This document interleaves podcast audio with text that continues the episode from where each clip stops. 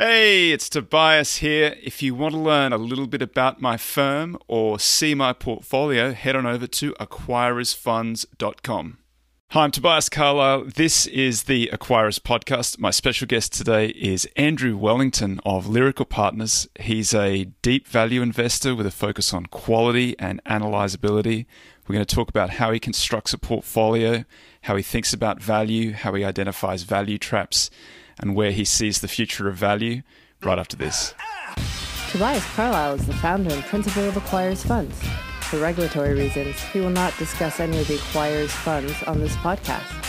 All opinions expressed by podcast participants are solely their own and do not reflect the opinions of Acquirers Funds or affiliates. For more information, visit acquirersfunds.com. Lyrical, I, have I've heard of Lyrical quite a few times. Um, you, you do, what, what, do you do at Lyrical? It's you have a, a value fund, and you ha- do you have a fund of funds as well? Yeah, some um, people get a little confused by that, and so if you Lyrical Asset Management, um, which is the business I co-founded, and I co-founded it with my longtime friend Jeff Keswin.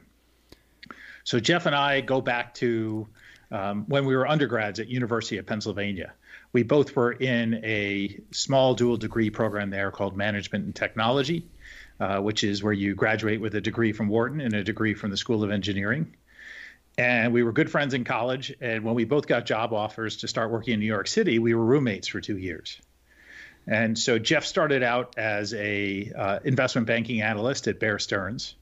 Uh, this is 1990, and uh, I don't think he liked that very much after a year and he got a job at an investment firm called Siegler Collery. And um, a short while later, they hired uh, another analyst. And then a few years later, he and that other analyst left and started their own hedge fund. And they called it Greenlight Capital. And the other analyst is David Einhorn. Right. and uh, David and Jeff built that business into a very successful hedge fund. And uh, uh, you know, I'm not going to have the, the numbers exactly right, but after roughly eight, 10 years together, they split up. Uh, Jeff sold out of his half of the business, and he started something called Lyrical Partners a year or so later, which was his. It's not a good word for it, but you can think of it as a family office, a business office. Uh, Jeff pursued a wide range of pursuits, including venture investing, and uh, in giving seed capital to other hedge funds. And it also included a fund of funds. Uh, around that time, um, I had been a portfolio manager running the mid cap value strategy at Neuberger Berman. And this is the early 2000s when, uh, for the older listeners out there, will remember that's back when value worked. and I was putting up some really uh, great returns and Jeff said, You know, you're a better stock picker than my friends that run billion dollar hedge funds. Why are you being an idiot and working for some big mutual fund company? You should quit your job immediately and start your own hedge fund. And I wasn't really ready to make the leap at that time.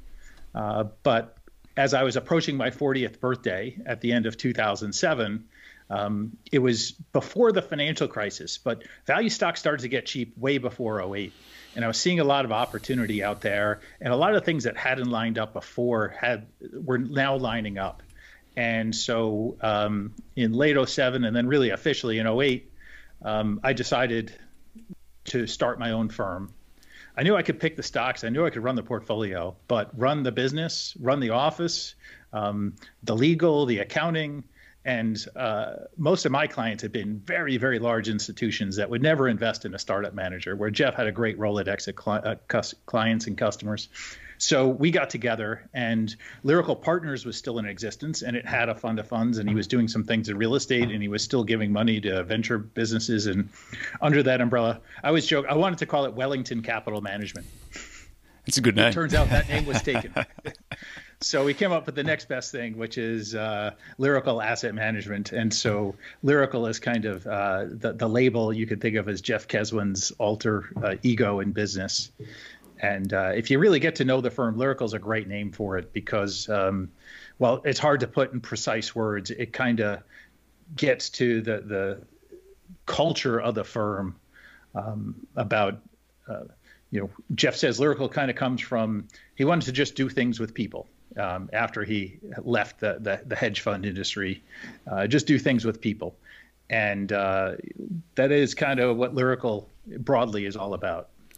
So, uh, you you started though before Neuberger Berman. You were at Pzena. You were a, you were a founding analyst at Pzena. I was, which is um, a very pompous way to say that I had spent five years in management consulting, knew absolutely nothing about investing, and therefore I was cheap, I think. And Rich Pzena, um, who came from Sanford Bernstein, uh, had a, I think knew that he could take uh, good people and train them to be good analysts. And so, yes, I was one of the original employees. I, you know, Rich hired me at, at founding, and so there were two analysts at the firm. Neither of one of us had worked at, as equity analysts at the time. Um, but yes, I can claim to be a founding member of that firm. And um, you know, I really stumbled into an incredible opportunity. I didn't know anything about investing other than what I had learned in my classes at Wharton. Asset management wasn't really a popular career path uh, in the late 80s you know, and I was at Wharton, so if it was going to be popular somewhere, it was going to be popular yeah. at Wharton. A decade later, everybody wanted to go work for a hedge fund, but in the late '80s, and I graduated in 1990, nobody was going there. It was all consulting and investment banking. I chose consulting. Nobody even watched CNBC back then. It's, it's, Same it's as today. to remember. um, and so, after five years of consulting, um, I, I, got this opportunity to join Rich Pzena as he was starting Pzena Investment Management, and it, it was uh, it just seemed like a really great fit. This career path, the, the, analytics of it, it had a lot of the things I liked about consulting, uh, and it didn't have a lot of things I didn't like about consulting, like client handholding. Yeah, um, which now this year is seems to be all I'm doing. But so um, it is when you when when Rich Pzena is hiring for his firm, it must have been a conscious decision not to get guys who had a background in in investing as his analyst. Why do you think that was? Well, if you go back to where he came from, Sanford Bernstein, at that time, Sanford Bernstein hired a lot of people out of consulting. A lot of the research department there were former McKinsey, and I was at Booz Allen. And so I think that was uh, a labor pool he was used to recruiting from. And the bad part of hiring a consultant is they don't know anything about investing. But the best part about hiring a consultant is they don't know anything about investing. and so uh, now that I've been doing this for 25 years and I've met with people that have uh, been investors at other firms as possible employees to hire, breaking, uh, let's not call them bad habits, but it's difficult to change somebody's style of investing. And if it doesn't match up with the way you want to invest, that, that can create a lot of problems. So, um, I I think that's why he looked for ex consultants to be his first analysts. Pretty good business analyst consultants. That's that's uh, a lot of consultants have a lot of experience doing business analysis without so much of the financial analysis. Is that part of the attraction? Do you think? I think so. Um, you know, I'll say I learned a lot of great things in management consulting. Uh, it provided me a, a, fantastic toolkit of of skills that have really helped me in the years afterwards. Uh, it's a different kind of analysis, but it's close enough. And you know, we're talking five years I had worked as a management consultant, which, if you do the math, I graduated college. It means I was still 27. Now, when I was 27, I thought I knew a lot. Now that I'm in my 50s, I realize how I didn't know anything at 27. um, so you're still so early in your career um, but yeah, you, you you come in with a lot of the, the core skills. You just are applying them in a slightly different way to the task of equity research. And fortunately, uh, Rich Pzena was a great guy to learn how to be an equity analyst, how to apply those skills to the sphere of investing and value investing in equity research and analysis. So when you uh, shift from you go to Pzena to Neuberger Berman, and then you, you set up Lyrical, what is the investment style at Lyrical? What's the philosophy? How do you characterize what you do? And what, what do you take from, say, Pzena and Neuberger Berman? Yeah, Lyrical, we, we say the, the Lyrical way is VQA. Uh, it stands for value, quality, and analyzability. And I kind of think of each of those jobs added one of those letters. So at Pzena, it starts with value. Uh, that's where I learned how to be a value investor.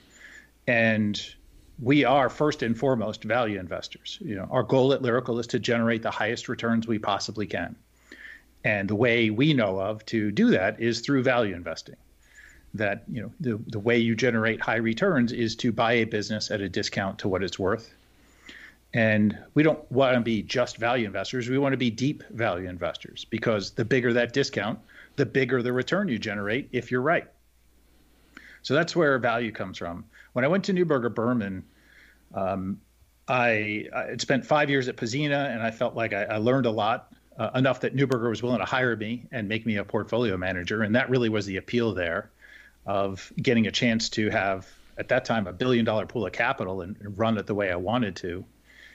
And that's where quality came in. Um, what I noticed as an analyst at Pzena was that when I was analyzing a bad business that was volatile or had low returns on capital, I was wrong a lot. And when I analyzed a good business, I was right a lot. And it didn't matter how hard I worked. Yeah. what mattered was I'm right on the good businesses and wrong on the bad businesses. So I didn't want to work on the bad businesses anymore. Uh, so, uh, and it was liberating too. The the job I got at Neuberger Berman was to run the mid cap value strategy. And one of the great things about mid cap is there are no important stocks in the benchmark. In a large cap, I mean, look at how much the five largest stocks in the S&P 500. They're they're, they're 20, 25% of that index. They they're a huge factor in determining. So everybody's focused on those five at the expense of the other 495. Right. In mid cap, no one stock's important. So you start with a totally clean sheet of paper and you just own what you want. You don't have that other those those big components to distract you. And so I built a valuation screen, which I still use today.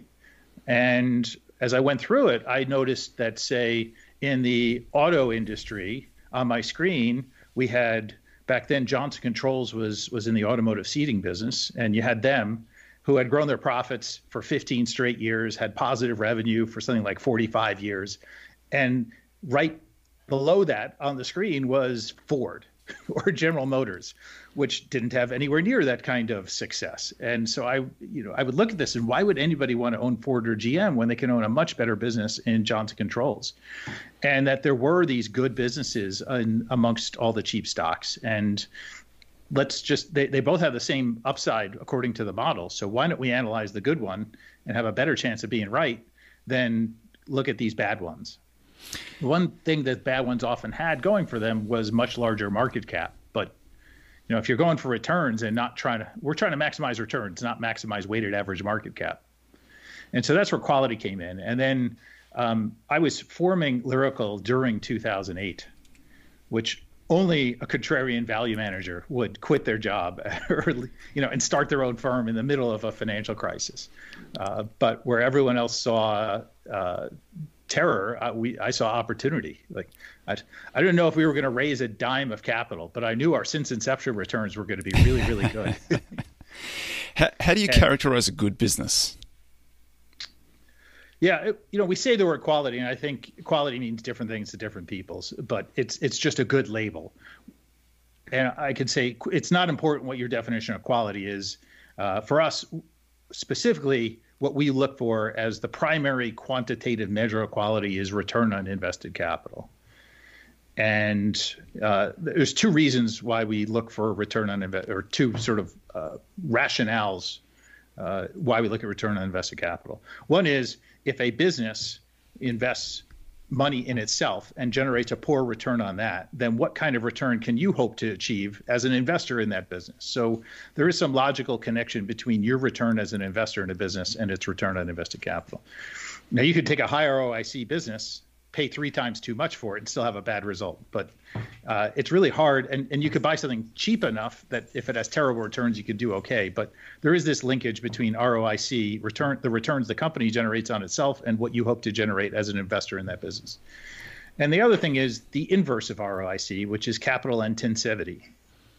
And so I've found what really helps being right as an analyst is investing in resilient businesses, flexible businesses. And when you have a lot of capital employed in your business, that makes you very rigid. Your costs are rigid, your supply is rigid, you're not very adaptable. And so when you do this for a long time, what you notice is that companies have ROIs, high ROIC, not because of the numerator, but mostly because of the denominator.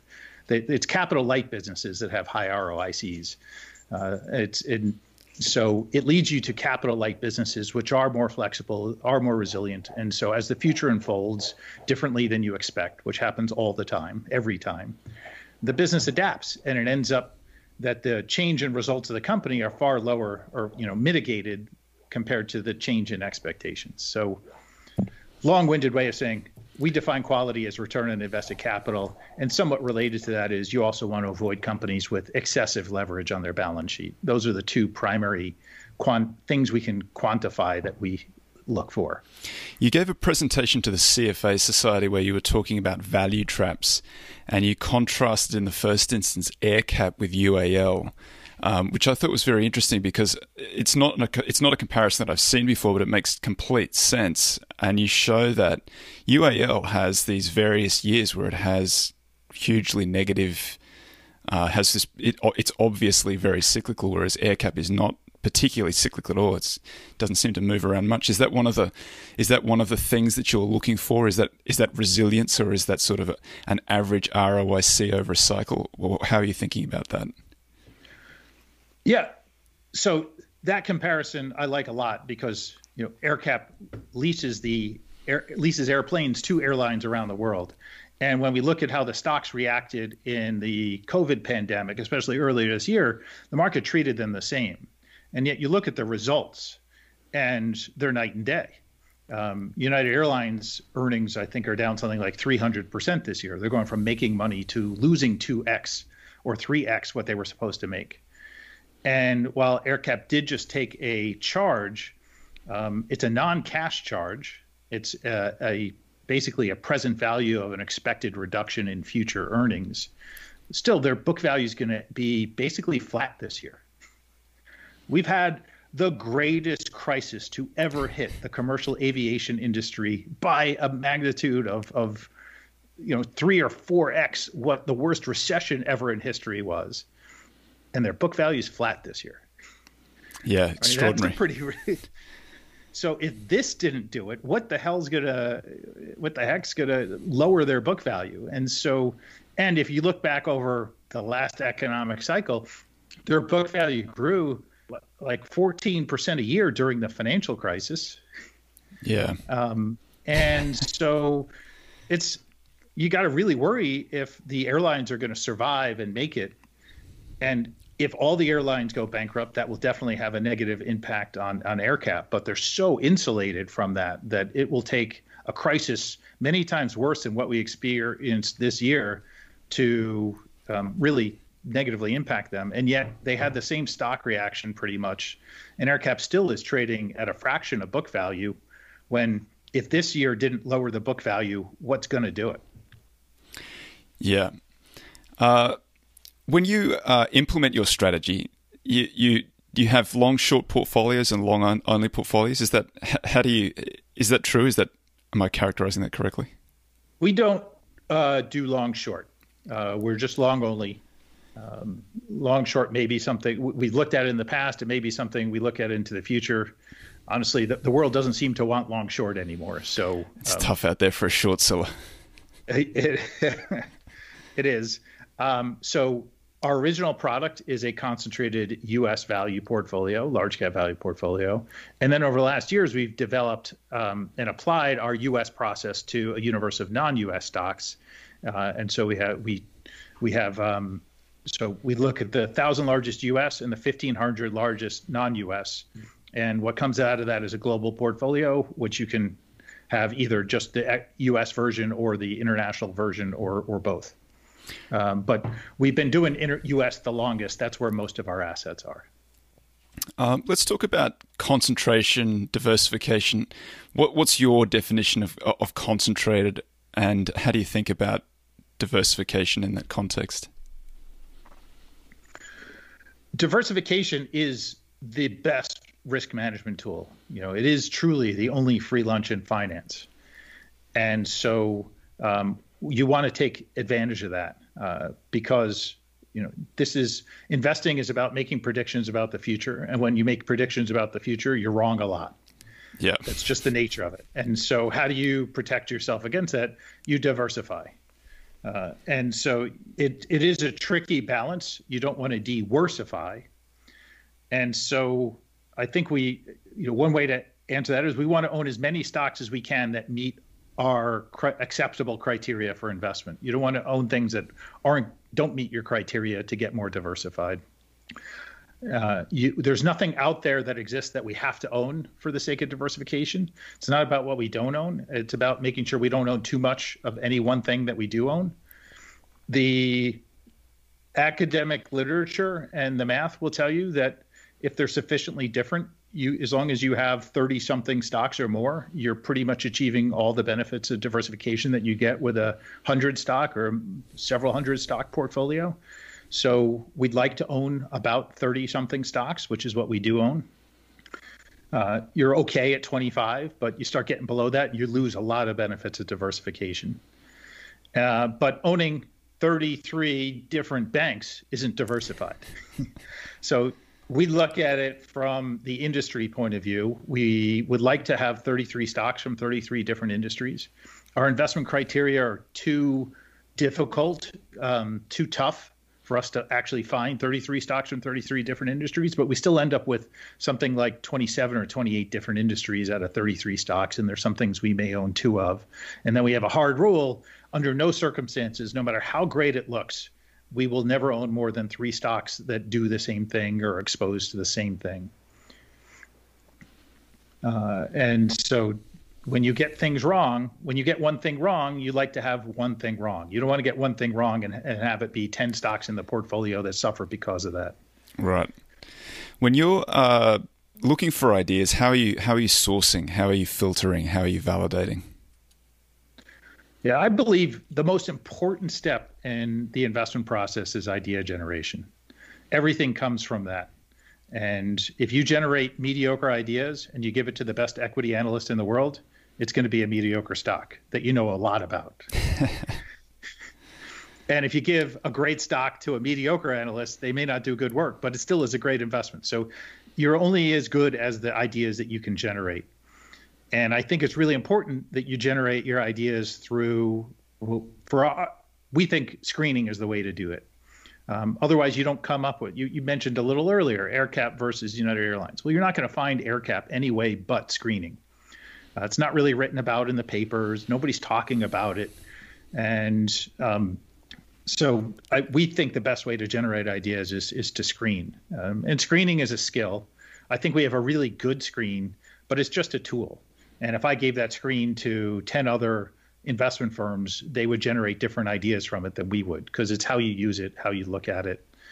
Uh, I, I, like to joke, you know, our screen's kind of like Roger Federer's tennis racket. In fact, when I played tennis, I used the same model he did. It just didn't work the same in my hands as it did in his. You know, it's it is an effective tool, and you can't play tennis without the racket, but it's how you use it that matters. So you can use that screen and skip over all the ideas that we happen to find out of it uh, you can get stuck on the names all the way at the top that may be bad data or bad businesses and miss the one that's on line 17 because you you got busy with lines 1 through 10 so there's a lot in how you use it but without that screen we couldn't generate good original ideas and and find you know, our goal we can get into this more. Our goal in managing the portfolio is we want to own the the 30 something best stocks we can find and when we find one that's better than what we already own, then we sell one and we buy another. And that's kind of how we manage the portfolio. And you're not going to find the best ideas unless you have some good tool to do that. And so I think screening is, is just critical. Uh, I've seen AerCap in David Einhorn's portfolio, and it comes up in my screens too. Funnily enough, it's I think it's one of the one of the uh, better opportunities out there uh, right now. It's certainly been um, popping up in screen. So I agree with you that uh, I think that as a deep value guy in mid cap, it's likely that we overlap uh, pretty frequently on some of these names. Um, so once you find these ideas on the screen, how do you then move forward to the validation process? How do you? What's the difference between what's in the screen and what's in the portfolio? Yeah, I, it's a iterative process. Uh, I like to do triage and so you, you can there's there's some things that look good on the screen and, and after a little bit of work you can quickly dismiss them um, because you see something like asbestos lawsuit in the research notes or uh, I on our screen, number one on our screen for a while was uh, Pacific Gas and Electric, and obviously right. the screen wasn't taking into account that they set the state of California on fire and might be liable for that. So the screen's a very good tool, but an imperfect one. And so you do a little bit of work and some of the names immediately, and just keep in in some sense you just keep doing work until you can't dismiss it anymore. Yeah. You keep looking for a reason not to own it, and at some point you've you've turned over every rock and stone, and there's you can't find a good reason. Um, that's a, a, little bit of a simplification, but we have a team of four people, uh, including myself, and we all go through the screen and we all look for ideas, and we uh, we'll do a little bit of work and we'll talk about what ideas look interesting, and we'll agree on one name. That's our top priority, and then we actually all independently do our homework on it. And some of the work we'll share. It's, you don't need four people to create the same spreadsheet. Uh, we'll divide and conquer a bit. Um, but it's just it's hard to describe, but it's it's traditional old-fashioned research. You you study up on the business, you figure out what are the things I got to worry about. You try to build a financial model and think about what are the important stuff you got to get right to get that right. And if uh, if the model says it's got good future earnings and you can buy it at a low price, and most importantly, we, we haven't talked about this yet, uh, a concept we call analyzability. You know, I can put numbers into a spreadsheet to come up with future earnings for any business, but for some of them, you know, for a lot of them, I'm not going to believe it. Yeah, I, mean, I, could build a model on Citigroup, uh, but I'm now finally old enough and wise enough to know not to believe it, because they're just numbers in a spreadsheet you're making up. You actually can't forecast it, but you take something else like I mean, one of the simplest businesses we have in the portfolio is a company called Crown Holdings, and they make beer cans and soda cans. You can model that. You know, you can get that business right. You're not going to get it right to the penny, but you know, take bets. Which stocks earnings do you think you're going to get right five years from now? Crown Holdings or Citigroup?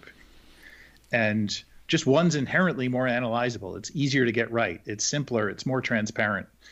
And so uh, that's I think a key thing that that separates Lyrical. A lot of people have done a lot of work to study on what works in investing. And as I was talking about earlier with with stuff like quality, I, we've put a lot of thought into what works in research. And the thing that works in research is analyze easy businesses, and you'll get more of them right. And there's a certain bravado in value investing that wants to tackle the really hard one with the most complicated financials. But the reality is, the more complicated it is, the harder the task. You, perhaps there's more value hidden, but also it's you're much less likely to actually get it right. And if you just look a little harder, screen a little harder, what you'll find is there's something just as cheap with just as much upside that's a whole lot easier to figure out. So we'd rather work really, really hard to find easy investments. They're harder to find, but when you find them, they're it's a lot easier. You still got to do the good fundamental research and figure out how the business works, what drives it, and, and get those assumptions roughly right. But again, the the easier a business is, the greater your chance is of getting it right. So you're looking for tractability, needs to be understandable, no tail risk, so no um, asbestos liabilities or, or liabilities from setting California alight, and then high returns on invested capital or higher than average returns on invested capital and and, well, I would just correct low price. It's it's not high returns invested capital. It's about avoiding low returns on invested capital. It's about having a floor. Our absolute floor is ten percent. Our preference is fifteen, but I'd rather own a cheaper company with a sixteen percent ROE than a not cheap, not that cheap company with a sixty. Uh, there really isn't that much of a difference between sixty and sixteen. Uh, so it's more about avoiding the bad than it is about seeking the great. Right. Okay, that makes sense. Um, so you, have got a position in the portfolio. It grows pretty rapidly relative to the rest of the portfolio. How do you handle that? You, do you trim them back? Because I, I, I, saw that uh, in one of your notes you said um, you don't. You, there was no rebalancing. Correct. We don't rebalance, and it's because the data tells us not to. Um, well, the data says is right now the data says not to, but it's by a small margin. What we find is, and we, so we don't rebalance, but we can test what would our returns be if we did monthly rebalancing because we know all the stocks. We're just changing the weights. Or what if we did uh, semi-annual rebalancing? Or what if we did annual rebalancing? So we've tested all those, and what we basically find out is our returns end up the same.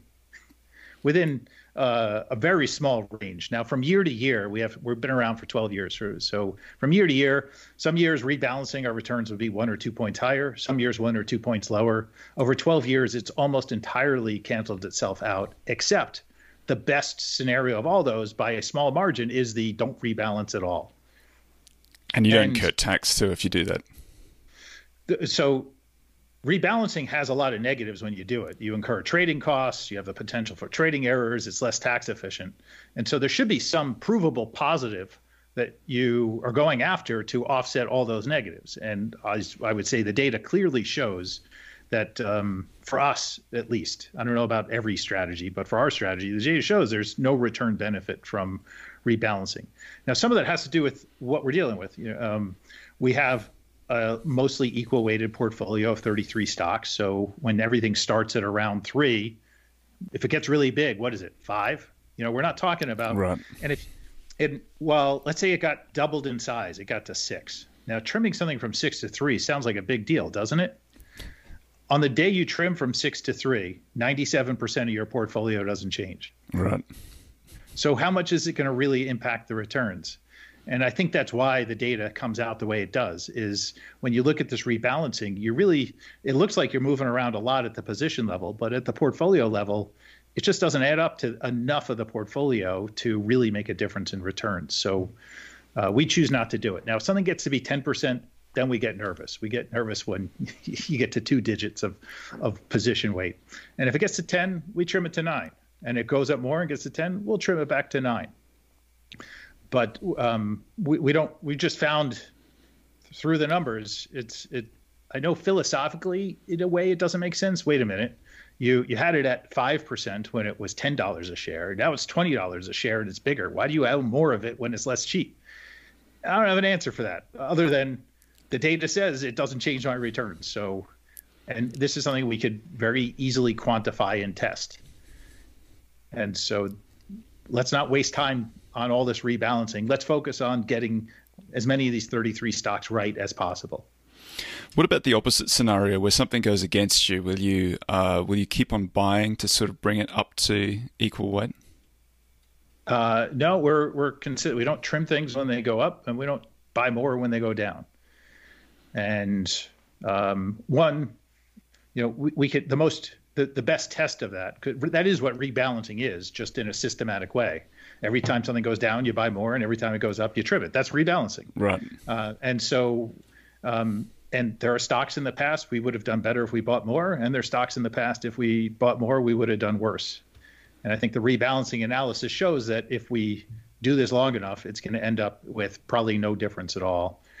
It also just again, um, it makes the job of of being of a decision maker easier. We have one decision to make: in or out and waiting is kind of off the table. And we just focus on do we still think this is one of the 33 best stocks we can own or not? If it is, stays in. And um, when I was at Neuberger, I used to trade around my positions all the time. And I'd look at my sheets every morning and I'd say, oh, this one's only two and a half. Maybe I'll make that three. And then I put in the order and then I'd be watching the, the stock all day to see how, how'd I do? Did I buy it at the low of the day? and then I'd be tracking it for the next few weeks. Like, was it good to add there? And when I did all this analysis um, to see how much of a difference this stuff made, and found it made no difference at all, or actually probably was a slight negative, um, I took it out of the, the the process. And then what I found is it was about lunchtime, and I was done with all my work for the day because I wasn't wasting all this time thinking about trading, thinking about the order, tracking it. It's a huge distraction and I think it just makes us you don't realize it. I didn't realize it at the time how if I estimated how much time it, it took of my mind, I would have grossly underestimated it. It was only till I took it out of the process that I saw how much it, time it freed up. And that's time we now have to focus on just making sure the stocks we own are the right stocks to own, look for new investments, and focus on the more important things. Um, you're a deep value guy in the mid cap space. Uh, it's been it's been a mixed bag for deep value and uh, and for value in the states in particular. So the first decade of the 2000s was absolutely spectacular for value, and the last decade's been quite tough. I think probably value and quality would have done quite well through to say 2018, the very beginning of 2018, and then it's been a long sort of grind lower since then. Do you do you have any view on um, what it would take for value to turn around, or if value's sort of turned around already? Yeah, I would say it, it has one. Let me correct you on one thing. We're, we're, we're not a mid cap manager. We're, I would describe us as a large cap manager. I did run mid cap at Neuberger, but our investment universe is the thousand largest U.S. stocks. So um, I would say that is the large cap and mid cap universe. Um, but um, so what will it take for value to turn around? Right now, it looks like what it takes for value to turn around is the calendar to flip from March 18th to March 19th. Um, right now, that looks like the bottom. And so, yeah, uh, you have the correct timing about value. Uh, if you looked at the value indices, it looks like they haven't worked for 14 years. But if you looked at look at what we think are better measures of value, like how do the lowest PE stocks perform, they outperformed by quite a large margin from 09 through 17. The value's only been underperforming for about two years, 18, 19, and then a pretty nasty downturn in March, February, March of this year as the pandemic erupted. And then they bottomed on March 18th. And by our calculation, the lowest PE stocks in the US are up over 80% since March 18th. That's almost 30 percentage points better than the S&P 500. They're in a big hole, so they haven't completely dug their way out, but going up 80% in 9 months is a good start. And to my point earlier about the value indices, while the lowest PE stocks are up 80% and have outperformed by almost 30 percentage points. The large cap value indices have underperformed the S&P.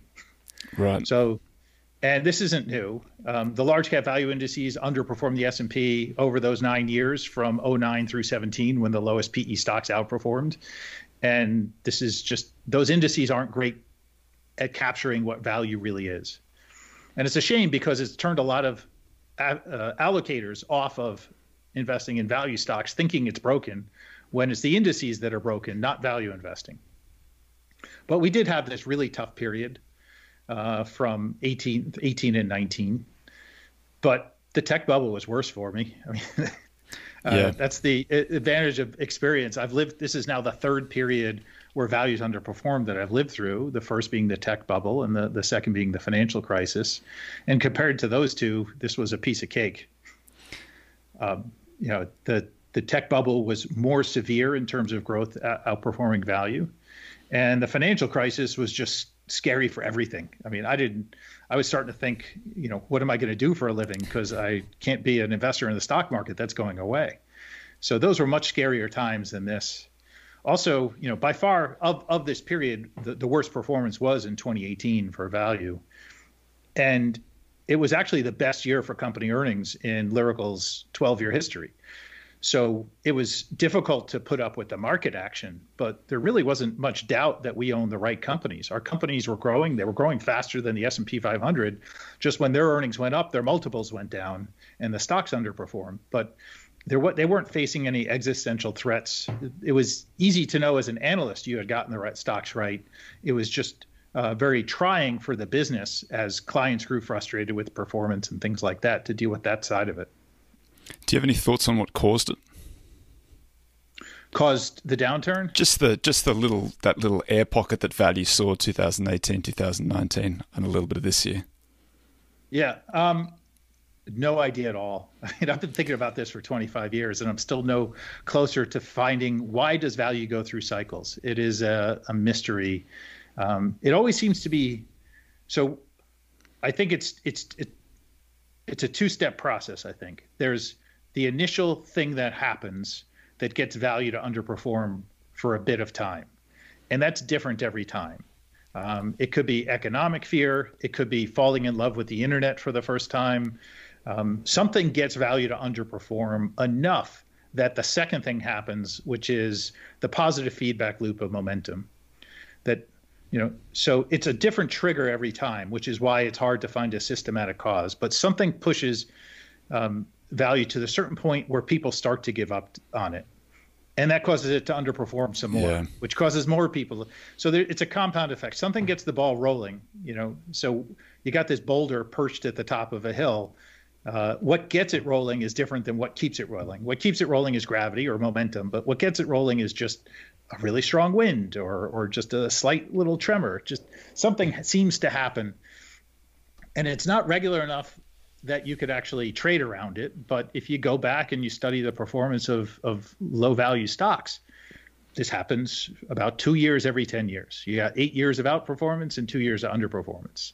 Sometimes it's 12 and one, sometimes it's, you know, seven and, and two. But, you know, there is a, as you zoom out, we see this recurring pattern over the last 60 years that you have value outperforms for a while and then you get two years of, of retrenchment and then it outperforms. And it's okay because if you just held, you know, the, oh, the good years and the bad years all put together, you still end up with close to 500 basis points of outperformance over a full cycle. The down cycles tend to be more acute. The, the annualized returns are more negative then, but it's just two years. And then you get very good positive returns over eight years, and, and eight years of compounding overwhelms those two bad years. But two years is enough to, to shake some people loose. And that's you know the challenging part of value investing. And I, I don't know why it goes through these cycles, but it clearly does. One of the things that I've observed, and I don't know, if it's not necessarily quantifiable, but I think that value tends to sell off first. So I, you, you know, I, I think that in 2007, that was certainly true. That I think value sort of started dipping first, and I think you know, it's a it's a longer bow, but I do think the late 1990s was value kind of selling off, and then there was a very big sell off for the market and for the tech stocks where value was doing quite well through that period. Value just being long only, you were you could be going up while the rest of the market was going down. I don't know that we've seen the end of this cycle yet, or maybe we have, but I, I thought that we'd seen, I think we'd seen a couple of years of sell off before the market kind of woke up. I, I, just wonder if it's value being a little bit more disciplined about what. Uh, value investors being a little bit more disciplined about what they're prepared to pay, in the sense that they just the bid goes away for value when the market gets very frothy and so value sort of starts retrenching.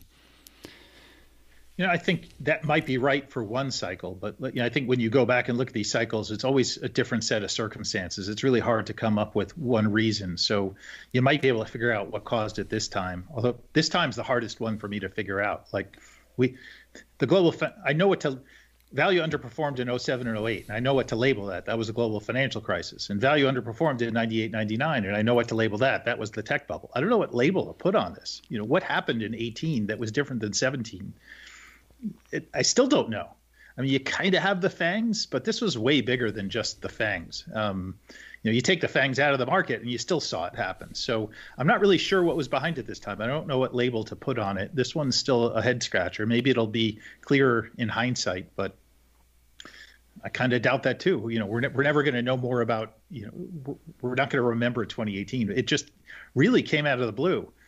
Um, November, like th- Thanksgiving, 2017, we're ahead of the market again, and we get into 18, and low PE stocks underperform almost every single month of 2018. I think it was like 10 out of 12 months they underperformed. It was just r- brutal, and our companies were beating earnings, and again, we had the best year. the The highest percentage of the portfolio outperformed earnings expectations that year, as just one simple metric. And they under in every other year, companies in our portfolio that beat earnings on average outperform by I don't know something like a thousand basis points. That subset of the portfolio. You know, unfortunately, it's unfortunately it's never 100% of the portfolio. So there's in that year they underperformed the first time in our 12 year history and so they beat and then underperformed the market yeah you know we disaggregated it and um, there's a something in psychology called the feature positive effect or and which is that we it's hard to see what isn't there um, and so when you have a bad year everyone wants to blame it on oh well look at these bad stocks you own and I said, yeah, but look at 2009. We had a great year, and look at all these bad stocks. We, we have bad stocks every year it's and, and we outperform most of those years. So it's not the bad stocks. And so, you know, what's what do we have compared to normal? And what we noticed was we had a normal number of bad stocks and they did a little worse than normal bad. But what really hurt our returns in 2018 was we had an abnormally large number of good stocks from an earnings point of view and they did abnormally bad. So it wasn't the the losers in a way that hurt us. It was the total absence of stock winners, even when we had, even though they were earnings winners. Um, and I, I, don't I still can't explain why that happened. I could tell you very precisely exactly how much that happened and, and the numbers behind what did happen, but the why is still a great mystery. In one of AQR's papers, where the, the guys who look at value investing, uh, it's not Cliff Asness, but some of his colleagues had looked at this, and they they just they create this system to test the relationship between fundamentals and performance. And the way that they do it is they give it uh, forward earnings a year in advance. So it's explicitly cheating to do this. And mm-hmm. then they look at the performance. And if you get those results, you, you get a spectacular Sharpe and Sortino for the entire period. But there are two notable periods where it doesn't work. And if anything, the sign is the around the other way. And it was 98, 99. And it's been 2019 and 2020 have been, mm. the relationship is just not. Um, it's it's a negative relationship. So that closer you're tied to fundamentals, the worse you do. Yeah, I mean that certainly is what it felt like, and uh, Wes Gray did a great paper a few years ago. I think he called it like the God portfolio, or even yeah. God would get fired as a hedge fund manager, where he actually, you know, looked forward, right, and said, who had the best earnings growth over the next five years? Let's let's own those um, five years early, and even they had huge uh, years of underperformance but the aggregate returns were, were insane. And he even pointed out that, you know, you, you couldn't, even if you were God, you couldn't invest in this strategy because you'd be, you'd You're compound fired. at such a high rate, you'd be bigger than the entire stock market. Right. But it was a great exercise to just so show that, like, if you were perfect, you, you owned the, the, the 10 best earnings grower that, uh, that even then um, you had bad years in that. But so I, I guess you could say quite provably, the market does get it wrong from time to time. Yeah. So, Andrew, we're coming up on time. Uh, if folks want to follow along with what you're doing or get in contact with you, what's the best way to do that? Um, yeah. Well, our investor relations contact email is ir at lyricalpartners.com. Um, we have a website, lyricalam.com, where um, we have some of our investor letters and things like that. I will say, you know, most of our content is is for our clients. Uh, we're mostly an institutional uh, investment firm, um, and also have a, a very um, significant portion of our assets come through the wealth management channel. Uh, we work very closely with wealth managers. Uh, we don't put a huge amount out there. We don't have a big Twitter presence or things like that, but um, uh, some stuff is posted on those websites, and if, if you are interested in some of the, we, we do do a uh, quarterly webcast update call uh, for our, for our clients, and uh, some of that content's available if you, if you contact the IR email box. Um, but you know, um, you know, again, we're we're not. I don't write as much as you do publicly. but I'm glad you do because you know this podcast. I, I, love following your Twitter feed. You're you're a great resource to follow to see what everybody else is saying in Value Land, and uh, it gets lonely in years like 2018. and it's great to see. You know, oh, good, Cliff Asness is going through the same trouble we are, and he's really smart. So if he's having trouble, then I feel okay that we're having trouble. There are fewer and fewer guys who want that deep value or value tag on them. Everybody's just, I'm just an investor now. I'm no longer a value investor. Yeah, um, deep value. You know, it, it's a tough term, and I'd say we're not your grandfather's deep value because we have quality and and you know, amazingly, uh, the companies we own have grown their earnings faster than the S&P 500 over the last economic cycle, even though they're less than half the price.